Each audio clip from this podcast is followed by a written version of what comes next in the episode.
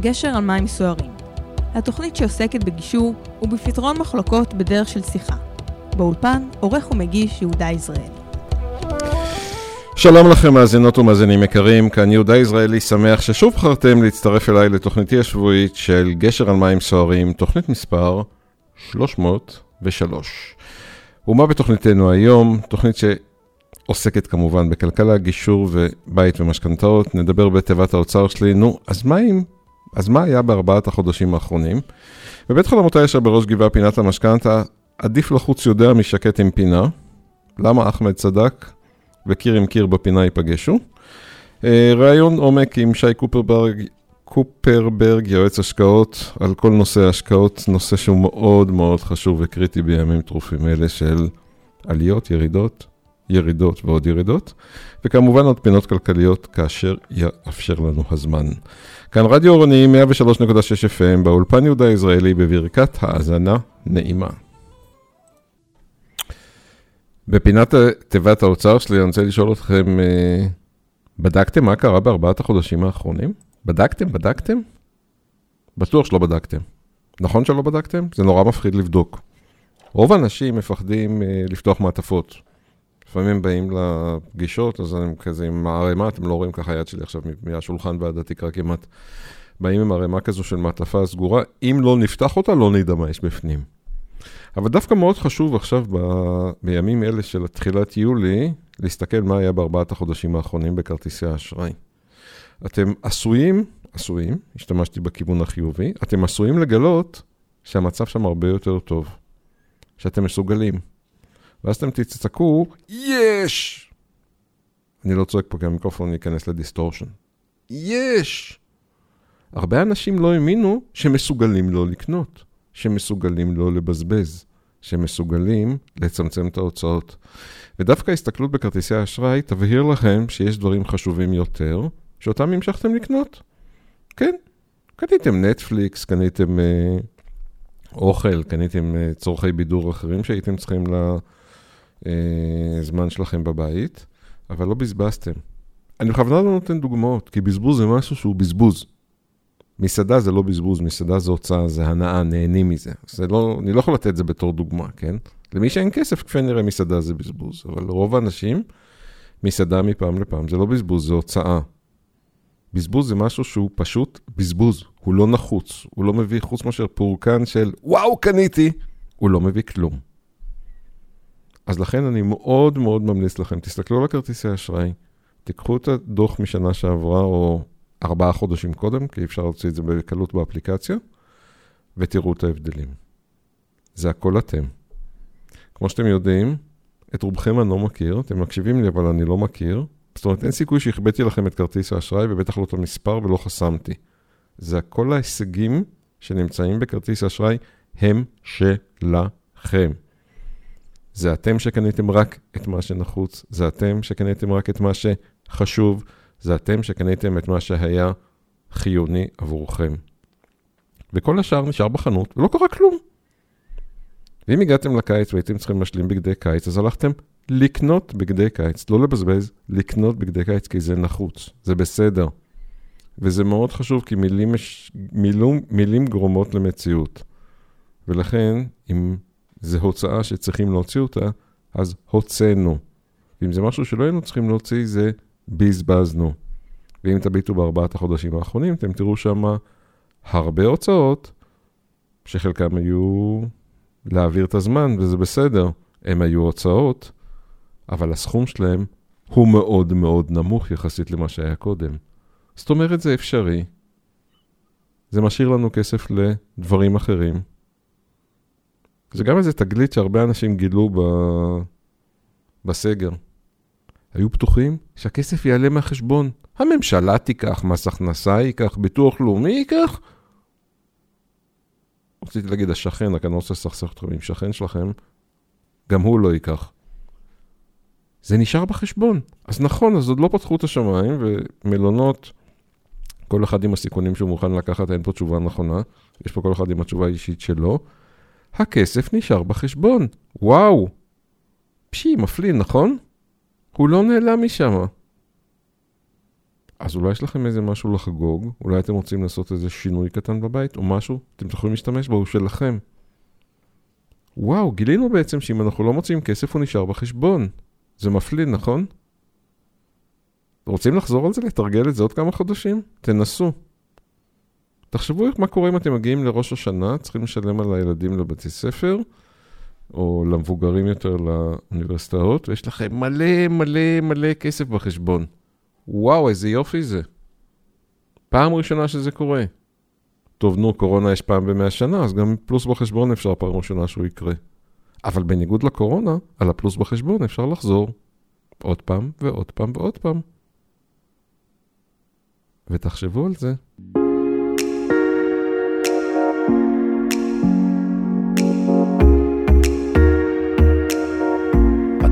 מאזינים לרדיו אורנים, 103.6 FM, תחנת הרדיו של מכללת אורנים. חפשו אותנו באינטרנט, רדיו אורנים.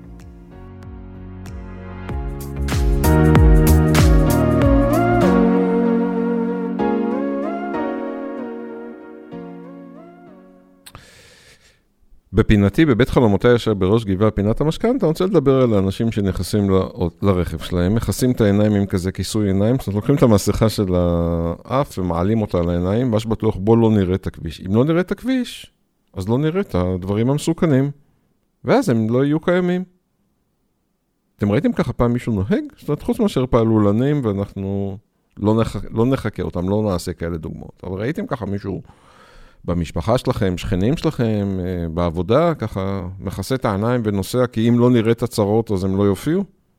לא ראיתם, נכון? זה לא הגיוני. זה פשוט נשמע לכם הזוי, מופרך, אני כנראה ממציא את זה.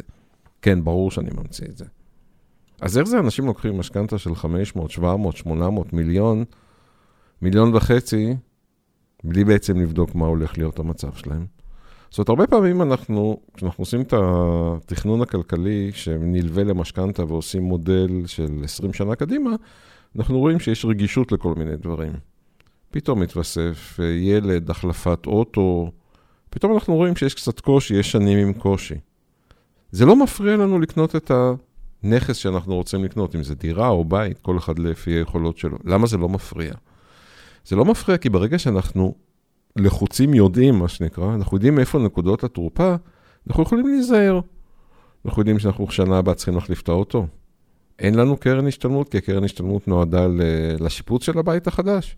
אוקיי, אז בואו נצמצם קצת פה, נצמצם שם שם, אנחנו מוכנים לזה ואנחנו מודעים לזה. מודעות זה הרי 80% מהפתרון, הרי כל הזמן אומרים לכם, תפתחו את המכתבים מהבנק, זה לא יפתור את הבעיה, אבל לפחות תהיו מודעים, תחפשו פתרון. אותו דבר גם פה. אם אנחנו יודעים שאנחנו מרוויחים המון כסף ואין בעיה, ועדיין קנינו בית צנוע, שזה נהדר, אז אנחנו יודעים שיש לנו עודף, אנחנו יכולים לצאת איתו לטיול. לעוד נופש במשך השנה. עוד משהו לקייף, לפנק את הילדים. אבל אם אנחנו יודעים בכיוון השני שאנחנו לחוצים, אז לא ניכנס לבורות. לא ניכנס לבורות כלכליים כי אנחנו יודעים מראש שיש בעיה.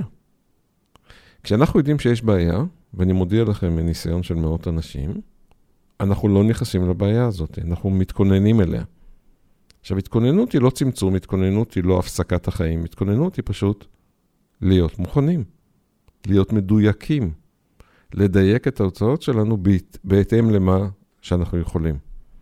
אצל רוב המשפחות, תקופות השפל האלה, אם אנחנו מסתכלים על משכנתה של 12 עד 20 שנה, 25 שנה, תקופות השפל האלה אורכות שנה, לא יותר משנתיים. אבל כשמוכנים לשנה-שנתיים, א' כל לא מופתעים, ב' לא נכנסים לבורות כלכליים, אז לא צריכים כבר להיכנס לגלגל, לכדור שלג, סליחה, של עוד הלוואה ועוד מינוס ועוד הלוואה ועוד מינוס, כי התכוננו לזה מראש. והדבר הכי חשוב, הכי חשוב מכל דבר אחר, אנחנו רגועים. מקסימום, כמו שאמרתי מקודם, יהיה יותר טוב מאשר בתכנון. ואז יהיה לנו יותר עודף כלכלי לבלות בבתי קפה, מסעדות או נופש. אבל אם זה לא יקרה, התכוננו. אם התכוננו, אנחנו יודעים לא להוציא בשנה או השנתיים האלה יותר, ותאמינו לי, עשיתי מספיק פעמים כאלה בדיקות בשביל להגיד לכם, תתכוננו, זה לא יותר משנה-שנתיים. אחרי זה ילדים גדלים, המשכנתה חלק ממנה נסגרת, תכנון בקיצור. ואז קניתם את הבית שהוא בית חלומותיכם. אתם גם לא נכנסים ללחץ, ואתם גם יודעים מה קורה מחר. זה בדיוק כמו לנסוע באוטו ולא לכסות את העיניים, כי זה הרי לא שפוי לכסות העיניים בנהיגה. גם אם נוהגים רק ב-55. גם ב-55 אפשר לדרוס בן אדם. 50, סליחה. אז מהיום והלאה, תורידו את כיסוי העיניים, תבינו איפה אתם נמצאים, ותקנו בית ותהנו מזה. ערב טוב, שי קופרברג. היי, ערב טוב, יהודה. ערב טוב. יש שם רק רעש מסביב, אם אפשר. כן. לא, זה רעש בטלפון. בטלפון? הנה, עד עכשיו בסדר? לא, יש רעש בקו. טוב, ננסה? ככה. ננסה ככה, מקסימום נעשה שיר באמצע ו... ו... אה, סלולרי, הסלולרי גם אפשרי. כן, תזיז את הסלולרי הצידה, יכול להיות שהוא משפיע. טוב, אוקיי. שי קופרברג, אתה בעל תואר ראשון במנהל עסקים, תואר ראשון ושני, סליחה, במנהל עסקים, ועבדת במגוון תפקידים והתעסקת בהשקעות. אתה מתעסק כרגע בהשקעות. נכון. אה, תקשיב, השווקים מטורפים עכשיו. מה קורה פה? איך אפשר לקבל החלטות? הכל עולה, יורד, יורד, יורד. לא קל, האמת זו תקופה מאוד מאוד מאתגרת, וכמו שגם אמרת אה, בדברים הקודמים שלך, באמת זה... זו תקופה שלא לא היינו אה, רגילים אה, לראות את הדברים שאנחנו רואים עכשיו. אה, ואני באמת ארצה לגעת ולהתייחס ל, לנקודה של משבר הקורונה מזווית שאולי פחות מסתכלים עליה. אז אנחנו מדברים הרבה על כלכלה ועל השפעות ועל מובטלים וכן הלאה, זה הדברים מאוד מאוד חשובים, אבל צריך לזכור בחשבון שמשברים תמיד קורים. וכמובן שהסיבות לכך הן שונות ממשבר למשבר, אבל בסופו של דבר, בסופו של דבר אה, צריך להשתדל ולנסות לפעול בצורה הכי רציונלית שאפשר.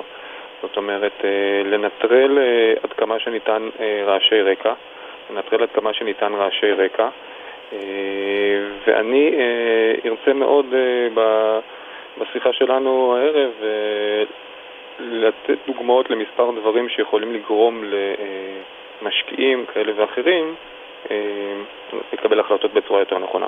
עכשיו חשוב לי להדגיש ולציין בתחילת הדברים, אני לא נותן כאן ייעוץ כמובן, אני מדבר באופן כללי, אין פה נושא של אה, להתייחס לנייר ערך כזה או אחר, וזה כמובן צריך להתייחס ול- ולהיעזר בבעלי המקצוע הרלוונטיים, אני פשוט יותר פה נותן איזושהי סקירה לגבי כל מיני אה, דברים חשובים. בוא נתחיל בעצם באיזה מוצרים אנחנו יכולים להשקיע בארץ ובעולם, ככה שאנשים יבינו בכלל על מה מדובר. אז זהו, אז תראה, אה, עד לפני אה, המשבר אה, הנוכחי, עד לפני המשבר הנוכחי, אה, דיברו על כך שמניות, ה, בוא נגיד סקטור הטכנולוגיה אה, וכל החברות שכל אחד יכול אה, לציין בפני עצמו, וה- והכל, והכל נכון, אה, היו, היו ברמות מחירים מאוד מאוד גבוהות, ובדרך כלל מה שמדברים בהשקעות אומרים שמה שעלה בצורה מאוד מאוד חדה אז הרמת סיכון בו גבוהה יותר כי הוא עלול לרדת. זה בעיקרון נכון, אבל מה קרה הפעם? אנחנו מסתגרים בבית, לא יוצאים מהבית, חוששים לעשות קניות, חוששים אה, לפגוש אנשים, יושבים בבית, ואז בעצם לחברות רבות שעוסקות בתחום הטכנולוגיה, אוקיי, אה, הייתה להם פריחה אה, חזקה מאוד בחודשים האחרונים, בהמשך לעליות שלהם אה, מתחילת השנה. ואם אני קצת אכנס למספרים, אז צריך אה, להבין, מדד, הטכנולוג... מדד מניות הטכנולוגיה בארצות הברית, שמכונה מדד הנסדק, עלה בכ-12% אה, במחצית הראשונה של 2020. אוקיי, אה, מדד מניות אה, תל אביב טכנולוגיה, שזה מניות שנמצאות בבורסה בתל אביב, עלה מעל 13%. שאר המדדים, אפשר לומר באופן כמעט במאת האחוזים, שאר המדדים ירדו בצורה מאוד מאוד חדה, אם זה בשיעור חד-ספרתי ורובם בשיעורים דו-ספרתי. אתה יודע, דיבר, דיברת הרבה על אה, דירה קודם לכן, אז למשל מדד אה, תל אביב נדל"ן בארץ ירד אה, מעל 35% במחצית הראשונה של השנה. כולם מדברים על דירות, חברות בנייה וכן הלאה. כן, אבל בבורסה, בבורסה אנחנו יודעים שיש פה המון פסיכולוגיה ופחד, נכון, ומלא מלא נכון. דברים שהם לא קשורים בכלל למציאות. בדיוק, בדיוק. ומה שמפתיע באמת במשבר הנוכחי, טוענים, הרבה מחקרים טוענים שהבורסה מקדימה בשני רבעונים, שלושה רבעונים את מה שקורה בכלכלה הריאלית. אוקיי? זאת אומרת, אם רואים ירידות שערים בבורסות, בבורסות בעולם, אז אחרי חצי שנה, תשעה חודשים, זה מה שיקרה גם במשק אה, מבחינה עולמית ומבחינה מקומית. זה הרבה פעמים קרה בעבר. הפעם זה קרה בדיוק הפוך.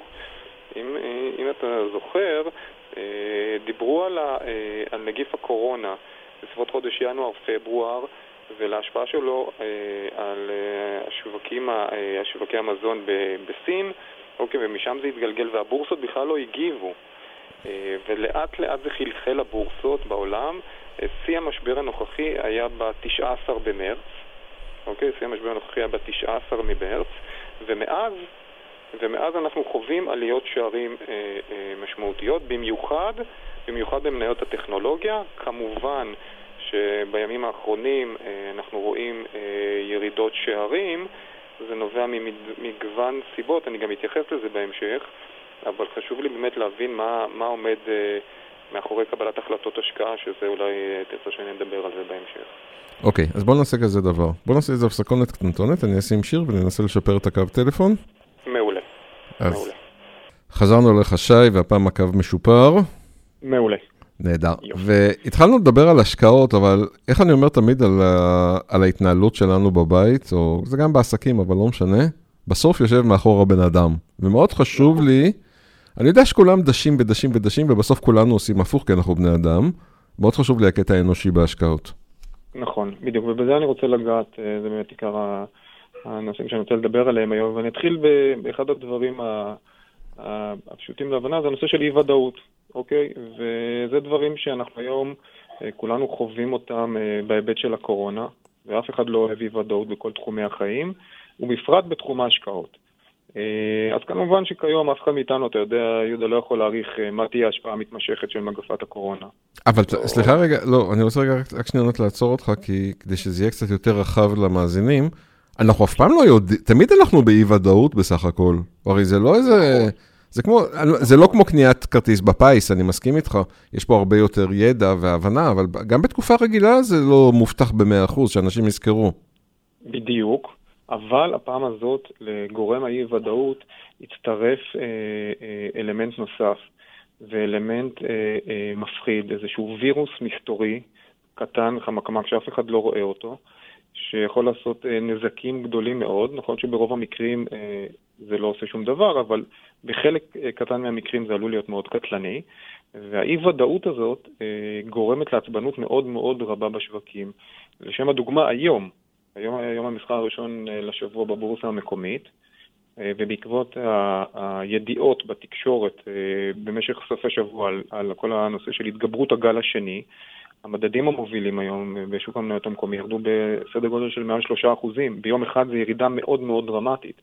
והסיבה העיקרית והיחידה לכך זה הנושא של הכתבות בעיתונים ובתקשורת על כל הנושא של הגל השני. וצריך להבין אה, זה דבר נוסף שאני רוצה לומר, אחרי הנושא של האי-ודאות שמאוד מאוד משפיע על ההתנהגות של המשקיע, הנושא של הסיקור התקשורתי. זה, יהודה, חשוב ש, ש, שניקח את זה בחשבון. אה, מחקרים רבים היו בנושא והוכיחו שאתה יודע, רוצים למכור עיתונים, כולם רוצים להרוויח כסף, וברוב המקרים אה, הסיקור התקשורתי של ידיעות שליליות, הנפח שלו, העוצמה, גודל הכותרות, תופס פי שתיים מידיעות חיוביות, וזה לא קשור למה שקורה בפועל בשווקים.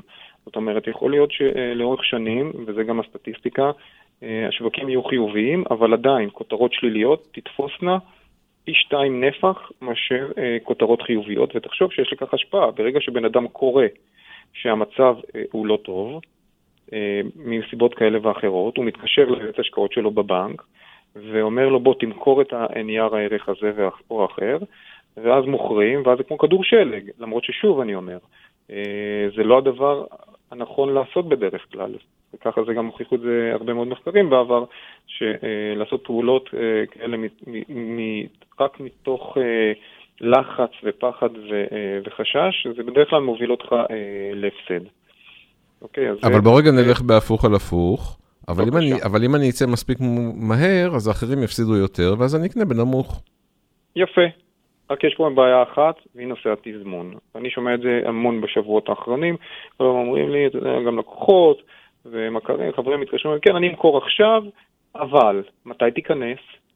האם תיכנס בעוד שבוע, בעוד שבועיים, בעוד חצי שנה, בעוד שנה? הנושא של התזמון הוא מאוד מאוד קריטי.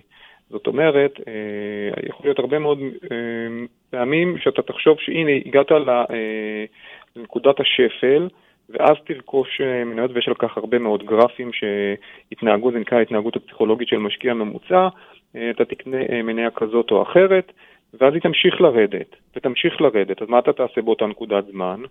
מה תעשה? אתה תמכור, אתה לא תמכור.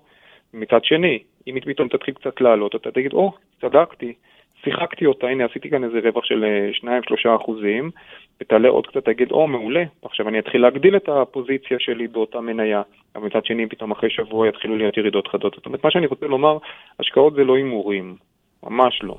נכון שיש אה, אלמנט של חוסר ודאות, ו- וזה לא מדע מדויק כמובן, אבל עדיין מי שלא פועל לאורך uh, תקופה ארוכה ועם אסטרטגיה uh, לטווח ארוך, כולל התנהלות נכונה בתקופות משבר, הסיכוי שהוא ירוויח הוא, uh, uh, הוא מאוד קטן. עכשיו, אני רוצה לגעת באיזושהי uh, נקודה, כמו שאמרת קודם לכן, לגבי כלכלה התנהגותית. אז uh, פרופסור דניאל כהנמן, שהוא חתן פרס נובל בכלכלה, uh, הוא הוכיח במח... בסדרה של מחקרים שבמצבי לחץ ואי ודאות אנחנו פועלים יותר בצורה אינטואיטיבית, כל מיני תחושות בטן וכל מיני דברים פסיכולוגיים, ופחות על סמך מודלים רציונליים ושיקולי עלות תועלת. אוקיי, עכשיו יש לי לך... אבל לפעמים, אבל לפעמים האינטואיטיבי הוא יותר, עכשיו, בלי קשר להשקעות, כן? לפעמים, אני, אני למדתי שאני עובד, רץ לפי אינטואיציה, וכשאני מתחיל לחקור ולחפור יותר מדי, אני לא מגיע תמיד למסקנה הנכונה. יפה, כן, אתה אומר שלפעמים לפעמים חוסר ידע יכול רק להוביל אותך לתוצאות טובות, זה יכול לקרות. לא אמרתי חוסר ידע, אמרתי עבודה אינטואיטיבית. באינטואיציה יש ידע, הוא פשוט נסתר, הוא לא, הוא לא אחד ועוד אחד זה שתיים. אוקיי, אה, זה יכול לקרות, זה יכול בהחלט לקרות מה שאתה אומר, אבל אני לא הייתי מתבסס על זה לאורך, אה, לאורך זמן. אתה יודע מה, אני רוצה לתת לך איזושהי דוגמה. שאין לך שאלה. אני אתן לך עכשיו כאן דוגמה לארבע מניות, אוקיי?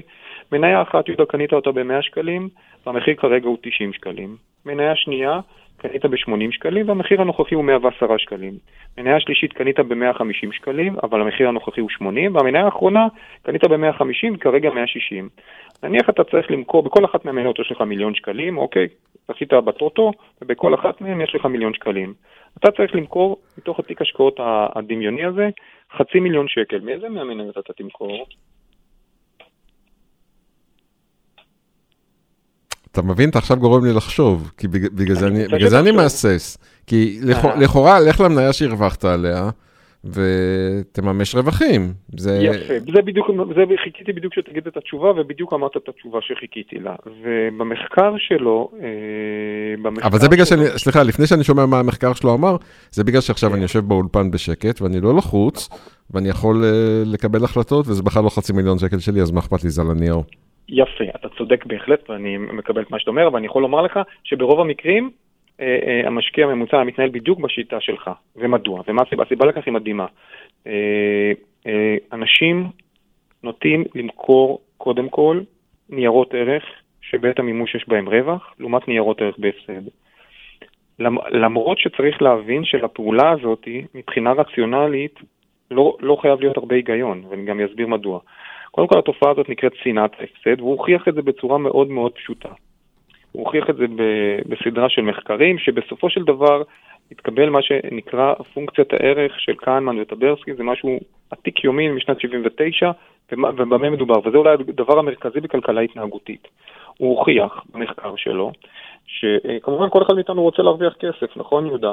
אתה מעדיף להרוויח 100 דולר מאשר להפסיד 100 דולר, אבל היית מצפה שעוצמת ההתייחסות שלך להפסד או לרווח תהיה זהה, נכון? אתה מאוד תשמח להרוויח 100 דולר, ומאוד אה, לא תשמח להפסיד את אותם 100 דולרים, אותם 100 דולרים. אבל מה שקורה בפועל, שעוצמת ההתייחסות שלך לרווח היא נמוכה ב-50% לעומת העוצמה שאתה תרגיש בהפסד של 100 דולר. ויש פה משהו שהוא כביכול לא הגיוני, זאת אומרת, העוצמה הייתה צריכה להיות זהה או לפחות מאוד מאוד דומה, אבל לא.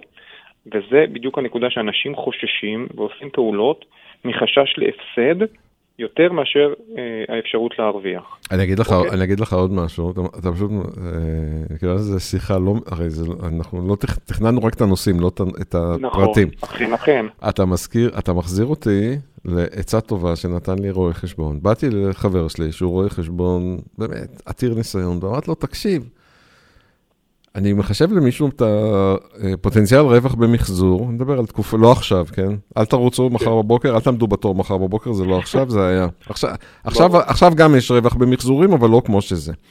ואני אומר לו, תקשיב, אני עושה, אני עושה לו חשבון, יוצא שם בערך 700 אלף שקל חיסכון לאורך השנים בהחזרים, ואני בן אדם צנוע, אתה יודע, אני, נורא, אני בן אדם מאוד זהיר, ואני אומר לו, רק חצי מיליון. הוא אומר לי שלום, והוא לא חוזר אליי. ואז חבר שלי הרואה חשבון אומר לי, טמבל, ברור שהוא לא יחזור אליך, תגיד לו, 95 אלף שקל. אני אומר לו, למה? הוא אומר, תנסה, תחזור אליי אחר כך. ואז אני מתחיל להגיד לאנשים, כל אלה שמעל 100 אלף שקל, אני אומר להם 95 אלף שקל, וכולם חוזרים אליי. חלקם עשינו עסקה, לא עשינו עסקה, זה לא רלוונטי כרגע עסקית. ואני אצלצל אליו ואני אומר לו, עופר, עופר שוורץ, רואה חשבון מדהים. ואני אומר לו, עופר, עכשיו בוא תספר לי, הוא אומר, תגיד לי, אתה מדבר עם מישהו ואתה אומר לו, במרכאות, רימו אותך בחצי מיליון שקל ואתה חתמת על זה בבנק. תגיד לי, מישהו יבוא אליך בכלל? הוא מכחיש את זה. ברור, ברור. זה, זה, זה בדיוק מה שאתה מספר עכשיו. ממש, ואתה יודע, אני, אני אפילו זוכר מקרה שהיה לי אה, לפני מספר שנים אה, עם לקוח שעברנו על תיק ההשקעות שלו. דבר ראשון שהוא אמר לי, הוא אמר לי שנעבור על התיק, אבל תמכור, תמליץ לי למכור מבין המניות המורווחות. ולא מבין המניות המופסדות. עכשיו, זה ממש לא רלוונטי, כי אנחנו מסתכלים קדימה. מה שהיה, אוקיי, נחמד, תסתכל על זה. אבל מה שרלוונטי זה מאותה נקודת זמן קדימה. אם אתה חושב שחברה היא לא טובה, זה ממש לא רלוונטי אם אתה מופסד עליה. אתה חושב שהיא לא טובה מהיום והלאה, תעיף אותה מהתיק, תצמצם החזקה. זה משהו שמאוד מאוד חשוב אה, בנושא של כלכלה התנהגותית. עכשיו, יש דבר נוסף שנקרא אפקט העדר. אולי קצת שומעים עליו אה, לאחרונה אה, בהיבט של קורונה, ממה שנקרא חיסון העדר, אז זה לא בדיוק דומה, אבל אפקט העדר זה אפקט ש... אה, זאת אומרת, תופעה שמאוד ידועה ומוכרת בשוק ההון, ולמעשה זו פעולה שאנשים אה, עושים רק בגלל שאחרים עושים אותה. זאת אומרת, אתה תקנה או תמכור ניירות ערך, יהודה, בלי שום סיבה כלכלית, אלא בגלל שראית, קראת, שמעת שאנשים אחרים עשו אותה, וצריך להבין שפעולה כזאת בסופו של דבר עלולה לפגוע אה, מהותית בתשואה הכוללת של התיק כמובן, כן? כי אם מכרת אה, כמות אה, עצומה של ניירות ערך ללא הבחנה, אז אתה יכול להיפגע, להיפגע מזה. והדוגמה הכי טובה, המשבר הנוכחי, אוקיי, המשבר הנוכחי. אנשים שמכרו מניות על ימין ועל שמאל, ואגרות חוב וקרנות נאמנות, ללא, ללא אה, הבחנה, זאת אומרת, אתה מבין, מכרו אה, לקראת אה, 19-20 למרץ, שזה היה שיא המשבר הנוכחי, וכמובן אף אחד מאיתנו לא יודע מה יהיה בהמשך, מכרו תיקי אה, ניירות ערך, עשו נכון או לא נכון? אז א', קשה לדעת כמובן, אבל מצד שני, יש הרבה מאוד חברות טובות שהמחיר אה, אה, שלהן ירד בצורה דרסטית אה, לקראת סוף מרץ, אבל לא בגלל שאותה חברה הביצועים שלה כושלים או כל דבר אחר, אלא בגלל שכל השוק ירד. אוקיי? כל השוק ירד, ואז הכל נמכר אה, באופן גורף. אז צריך לעשות הבחנה בין חברה שהנתונים הפיננסיים שלה איתנים, הנהלה טובה, עם תוכנית אה, אסטרטגית אה, מוכחת, ולפעול בהתאם, וכאן יש הרבה מאוד הזדמנויות, וגם אפשר לראות שיש הרבה מאוד גופים בשוק ההון, זה גם כן, שניצלו את המצב, ועשו כל מיני שינויים בתיקי השקעות, ואתה יכול לראות שהשוני בין, גופים, בין הגופים הוא, הוא גדול מאוד בתקופה האחרונה, אוקיי? לא כולם הפסידו. יש כאלה שהפסידו מעט, יש כאלה שהפסידו הרבה, יש כאלה שכמעט ולא. אבל כולם אומרים ש... שהם הפסידו פחות ממה שאחרים הפסידו. אה, כן, זה יודע, כן, אתה יודע, זה, זה תמיד אתה רוצה רק להציג. תראה, לא הרווחנו, אבל הפסדנו פחות. ממש ככה. עכשיו, אתה יודע, יש איזה משפט של אה, וורן באפט, שהוא, אני חושב, המשקיע הפרטי הגדול בעולם, אני משפט שאני נורא אוהב שלו. מה תעשה אם יש לך סוס שלפעמים הולך ולפעמים צולע? אז בפעם הבאה שהוא הולך, פשוט uh, תמכור אותו. אתה מבין, אז... עוד פעם, עוד פעם, עוד פעם, עוד פעם, תקשיבו, כן, כן. תקשיבו, אני הבנתי, אבל שאנשים יקשיבו. אז פשוט הוא אומר, וורן באפט, מה תעשה אם יש לך סוס שלפעמים הולך ולפעמים צולע? אז בפעם הבאה שהוא הולך, תמכור אותו. אוקיי? וזה נכון מאוד גם לשוק ההון כמובן, אה, וכל אחד שיעשה מזה את האנלוגיה שלו כמובן. ויש לי עוד נקודה שהייתי רוצה לומר. רגע, אז אתה אומר בעצם למכור את המניות שהן למעלה, כי אתה אומר כשהן הולכות זה כשהן למעלה. לא, אבל אם הסוס צולע, כן, הוא במקרה הלך, אוקיי? אז כנראה שהסוס צולע, ברגע שהוא יתחיל ללכת, תמכור אותו. זה בדיוק מה שאמרתי, שאם החברה היא לא טובה... תסתכל, לא, לא, זה הדגשה נכונה, אני לא סתם שאלתי את זה, זאת אומרת, אבל זה... זה אומר בעצם, תמיד תסתכלו מאחורה, תעשו עבודה יסודית, אתם לא יכולים לפי מספר, לפי... זה אותו דבר כמו שאני אומר על משכנתאות, זה אותו דבר על מניות. עבודה חפיף, כן. תוצאה חפיף. עבודה רצינית, יש, יש הבנה. וגם. וגם אז לא מובטח הכל. ממש לא, בדיוק, צריך להבין את זה, יש אה, מגזרים שהם באמת חטפו בצורה מאוד חזקה, אף אחד מאיתנו לא יודע לאן אה, אנחנו הולכים ב, אה, בשנת 2020. והדיבורים הם שלקראת אמצע 2021 אנחנו נהיה במצב אה, טוב משמעותית, אבל עדיין, קשה לדעת כיצד זה יתגלגל, אבל צריך לבחור בחברות טובות ולשים בצד את רעשי הרקע, ואני גם אומר עוד משהו, אני אגע לזה בקטע של ההמלצות, מי שלא מסוגל אה, לראות את התיק שלו יורד בצורה כזאת או אחרת, אז נושא ההשקעות הוא, הוא בעייתי מבחינתו. אה, זה משהו שחייבים לה, אה, להבין. עכשיו יש עוד משהו, רציתי לדבר איתך עליו, על הטיית העשייה. הטיית העשייה. היא נכונה לעולמות גם לא קשורים אה, להשקעות, ואני אתחיל מעולם הכדורגל. אני מאוד אה, אוהב אה, לצפות במשחקי כדורגל בארץ ובחו"ל. מה שהתברר ממחקרים שונים, מה שנקרא בעיטת עונשין מ-11 מטרים, כן, פנדל. על פי הסטטיסטיקה, 80% מהבעיטות מופקעות, אוקיי? כמעט 95% מהשוערים מחליטים לזנק לאיזושהי פינה, אוקיי? אבל מתברר במחקרים שעשו שבפועל רק, אה, אה, רק שליש, כלומר שליש מהבעיטות ניבטות למרכז השער, אוקיי? ורק שני שליש לשטחים הצדדיים. אז בעצם, מאוד פשוט, אם תעמוד באמצע השער, אפילו אם אני אעמוד באמצע השער לא יזוז, יבעטו לי פנדל, שליש מהבעיטות אני אצליח לעצור, כי זה הסטטיסטיקה. מה עושים בפועל שוערים, אתה יודע? קופצים לפינות. קופצים לפינה. למרות שהם יודעים את הנתון הזה. אתה יודע למה? למה? בדיוק למה? כי הם מפחדים שיגידו למה לא קפצת, למה לא עשית כלום. יפה מאוד. למה אתה בטלן, למה לא התאמצת אה, ולא ניסית, ולמרות ששוב, דיברו עם השוערים, השוערים יודעים את זה, הם יודעים, אני לא יודע עד כמה הם יודעים את המחקר הספציפי הזה, אבל הם יודעים שאם הם יעמדו בשער, הסיכוי שלהם הרבה יותר גבוה אה, אה, לעצור את הכדור. וזה בדיוק הנושא שמתקשר גם להשקעות, הטיית העשייה. זאת אומרת, הרבה פעמים אנשים עושים הרבה פעולות בשוק ההון, הם לאו דווקא מרוויחים מהם, והם כל הזמן קונים, מוכרים, קונים, מוכרים, קונים, מוכרים, ובסופו של דבר הם, הם עלולים אה, להפסיד הרבה יותר כסף, מה שהם היו עושים הרבה פחות פעולות לאורך זמן. ושוב, אני אחזור לוורן באפט. הוא גם אמר אה, אה, משפט בנושא, הוא אמר, אה, כדי להצליח צריך לעשות רק מעט דברים באופן נכון, ולהיזהר לא לעשות הרבה דברים באופן לא נכון, וזה בדיוק מתקשר לנושא של הטיית העשייה. וזה משהו שמאוד מאוד חשוב. כן, אבל פה זה כבר יותר קשה, אה, בניגוד לדברים מקודם, שיותר קל לנו לעמוד בהם. אה, פה כבר זה משפט שהוא קצת, אה, סליחה על הביטוי, עם הרבה ניסיון ואפס תכלס. או שאני טועה.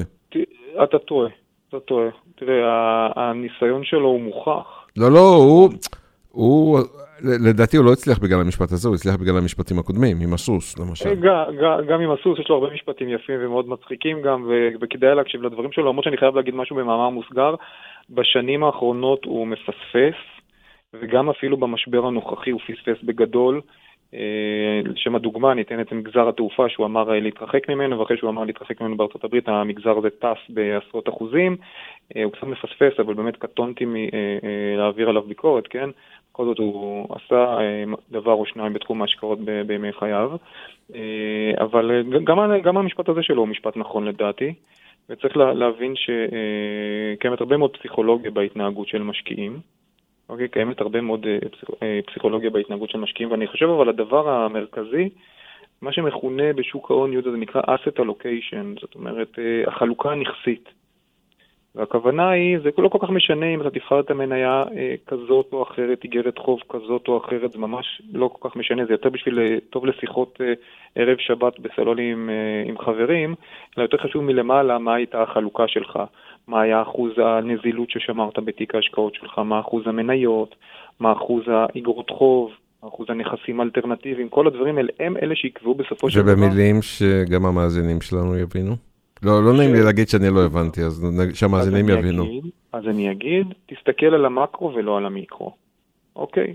תחליט עם, עם איש מקצוע, תשבו ותגבשו החלטה בהתאם לפרופיל סיכון של כל משקיע ומשקיע מבחינת המקרו, מה אחוז המניות שאתה רוצה בתיק, מה אחוז של כסף מזומן ליום שחור אתה רוצה שיהיה בתיק, מה אחוז של אגרות חוב, שאגרות חוב למשל, ממשלתיות נחשבות אפיק השקעה מאוד מאוד סולידי, ובתקופות משבר, הרבה פעמים אה, המשקיעים רצים וקונים אגרות חוב ממשלתיות של אה, ארה"ב, של מדינת ישראל וכן הלאה, למרות שהתשואה שם היא מאוד מאוד נמוכה, אבל זה נחשב בתור עוגן. וכן, אני נותן דוגמאות, זה כמובן לא המלצות, זה רק דוגמאות, וצריך לשבת ברמת המקרו ולגבש החלטה. זה פחות משנה אם אני אבחר במניה X או במניה Y או בנייר כזה או בנייר אחר, כי החבר שלי אמר לי בסופר שזאת מניה מצוינת, תשמע לי, עשיתי עליה סיבוב של 100%. אבל לא, לא, לא, לא, אני חייב לעצור אותך. אני עכשיו, אני עכשיו הדביל אדבוקט. קודם כל, מה שחבר שלי אמר בסופר כמובן זה הכי נכון, אני סיפורים על זה יכול לספר לך מפה עד להודעה חדשה, משהו, מול, לא, מול העיניים, לא בהשקעות, אני מתעסק בעולמות אחרים. מול, העינ... מול העיניים, 30 איש עברו מקרן השתלמות א' לב', כי שוש, שם אמיתי, אני לא אגיד מאיזה משרד, אם ממשרד ממשלתי, שוש קרא על זה אתמול בעיתון.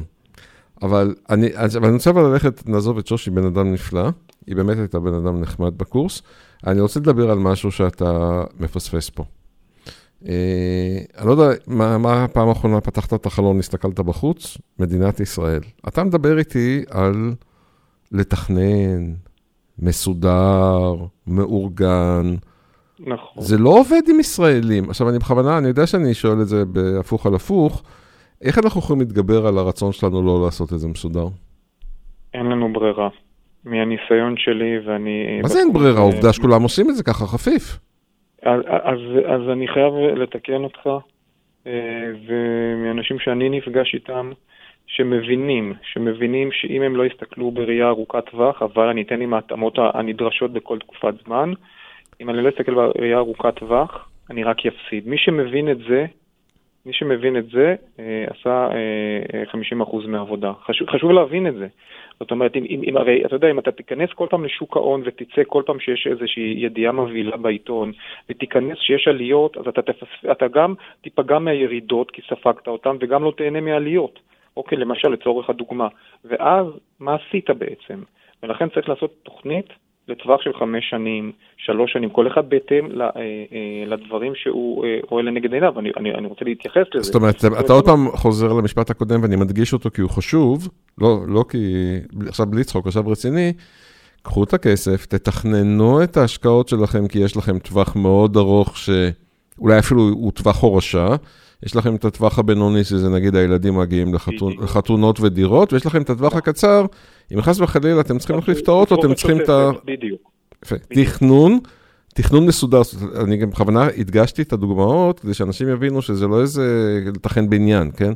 זה, זה משהו מאוד הגיוני שהם יודעים לעשות אותו, הם פשוט צריכים לשבת על נייר, שני בני זוג, ולהחליט מה, כמה הם צריכים לאיזה תקופה, תוסיפו 20% לכל סעיף. אכן, זה בדיוק הנקודה. זאת אומרת, וגם חשוב, חשוב להבין שאין פתרון בית ספר, אוקיי? לכל אחד מה שטוב לאחד הוא לא טוב לאחר. אה, ובכמה באמת נקודות, להגיד, קודם כל, כל אחד צריך לשאול את עצמו אם הוא ישן טוב בלילה. ואם התשובה לזה שלילית, אז הוא צריך להרגיש, אה, אה, והוא מרגיש שהוא לא מצליח להכיל את כל מה שמתרחש, אתה יודע, בשווקים הפיננסיים, אז הוא צריך לשקול, אתה יודע, לצמצם את רכיבי הסיכון בתיק ההשקעות שלו, אוקיי? זה דבר אחד, צריך להבין אותו. דבר נוסף, וזה בדיוק מה שאמרת, טווח ההשקעה. אם זה, אין צריך את הכסף מחר, לעוד יום, לעוד יומיים, לעוד שבוע, לעוד שנה, אני הולך לקנות דירה, חתונה, אלוהים יודע מה, זה פרמטר אחד. אם אני צריך את זה לעוד חמש שנים, לעוד עשר שנים, זה משהו אחר לגמרי. אמ, אתה יודע, שאלו אותי גם אם המשבר הזה הוא שונה, שאלה שאני שומע אותה הרבה בתקופה האחרונה, אז כל משבר הוא שונה מקודמו. כל פעם אתה יכול למצוא סיבות ותירוצים למה זה שונה ממשבר אחר. נכון שבמשבר הזה נוסף איזשהו אלמנט של פחד לבריאות שלנו ולבריאות הסובבים אותנו, זה נכון, עם חוסר ודאות וחוסר ביטחון מבחינה כלכלית מאוד מאוד משמעותי. אה, יש פה באמת פרמטרים אה, שהם לא נתקלנו בהם, אני חייב לציין, זאת אומרת, למשל, אחד מהם, יהודה, אה, אני לא יודע אם אתה יודע את הנתון הזה, אבל מדברים על כך שהשנה תהיה צמיחה במשק המקומי, צמיחה שלילית של מעל חמישה אחוז. זה משהו ש... וזה גרף שאני ראיתי אותו השבוע, זה לא היה משנת 1960. עם כל המשברים שעברנו לאורך כל העשרות השנים הללו, אה, לפחות משנת 1960 לא היה דבר כזה שהייתה צמיחה שלילית, הייתה צמיחה מאוד נמוכה, אבל לא צמיחה שלילית. וזו פעם ראשונה שהולך להיות אה, דבר כזה השנה, אז יש לזה באמת אה, המלצות, אוקיי? כי זה ממש השלכות, אני מתכוון. מבחינת תזמון נכון, אתה זוכר, דיברנו על זה, שוב, מאוד מורכב, אפילו בלתי אפשרי לתזמן את השוק. מי שחושב שהוא יכול להיכנס ולצאת, להיכנס ולצאת, יש מתי מעט שאולי עושים מזה כסף, אני חושב שבתור המשקיע הממוצע, זה משהו שפחות נכון לעשות אותו, מאוד מאוד מסוכן וצריך לקחת את זה אה, בחשבון. כמובן, אה, יש נושא של יכולת התמדה והתעמדות לתוכנית אסטרטגית, אתה יודע, זה משהו שאתה חייב אה, לקחת אה, ולהתייחס אליו. אה, בקיצור, זה עניין רציני. אני אומר את זה ברצינות, כאילו, לא בצחוק. השקעות זה, דבר נכון. מאוד רציני. נכון, אתה, אתה יודע מה, מה אני אומר בזמן האחרון לאנשים, יש לי איזה משהו שאני אה, אוהב איתו, כאילו לומר, אה, אתה יודע, לתמצת את הדברים. אנחנו נמצאים היום, אה, יודע, על רכבת הרים. ככה אני רואה את זה, נמצאים היום על רכבת הרים, אתה יודע שמי שנמצא על הרכבת הזאת זה, זה ברבור שחור עם מסכה על המקור, אבל צריך לזכור שלוש, תקשיב, וצריך לזכור שלושה דברים, אני אומר. קודם כל להחזיק חזק. הדבר השני, אני אגיד לך, יהודה, עוד משהו, לא מומלץ לרדת בזמן נסיעה, אוקיי? ואולי הדבר החשוב ביותר, בסוף הרכבת עוצרת. ואם גם אפשר ליהנות במהלך הנסיעה, אז uh, מה טוב. אתה מבין? אז זה ככה באיזושהי אנקדוטה, הייתי, הייתי אומר, אלה, אלה הם אולי שלושת הדברים המרכזיים שבאמת רציתי שאנשים ייקחו את זה איתם ואתה יודע, יאמצו את זה. טוב, אני לא אספר את הבדיחה על הקברניט שאמר לנוסעת, גברת, אל תדאגי, למעלה לא נשאר. שי קופרברג. נעמת לי מאוד, הבאת המון. ידע בגובה העיניים, שזה מאוד חשוב. תודה גם לך, תודה גם לך. יהודה, היה לי גם מאוד נעים. אני מקווה שהמאזינים ייקחו מזה לפחות את הקטע הפסיכולוגי, שהם לא ירוצו כמו העדר, אלא יעבדו בצורה חכמה, כי בסוף, כשעובדים חכם, לכולם יש שכל, זה אני למדתי. זה בטוח, בהחלט. יופי, אז באמת יהודה, תודה רבה על הכל. בכיף. ערב טוב למאזינים. שבוע וכל... טוב לכולם וגם לך. שבוע טוב, להתראות, ביי ביי. גשר על מים סוערים. התוכנית שעוסקת בגישור ובפתרון מחלוקות בדרך של שיחה. באולפן, עורך ומגיש יהודה יזרעאל. כמו כל דבר טוב מגיע תוכניתי בנושא גישור וכלכלה לסיומה, אך הגישור לא מגיע לסיומו. בחיים אנחנו כל הזמן בגישור, עם בת הזוג, הילדים, החברים, הבוס, כל הזמן, וזכרו זאת, כל השנה. כאן יהודה יזרעאלי ברדיו אורני, 103.6 FM, נשתמע בשבוע הבא בתוכניתי גשר על מים סוערים. כל יום ראשון בשעה תשע, ובשידור חוזר ביום חמישי בארבע. שיהיה לכם שבוע טוב והרבה הרבה בריאות.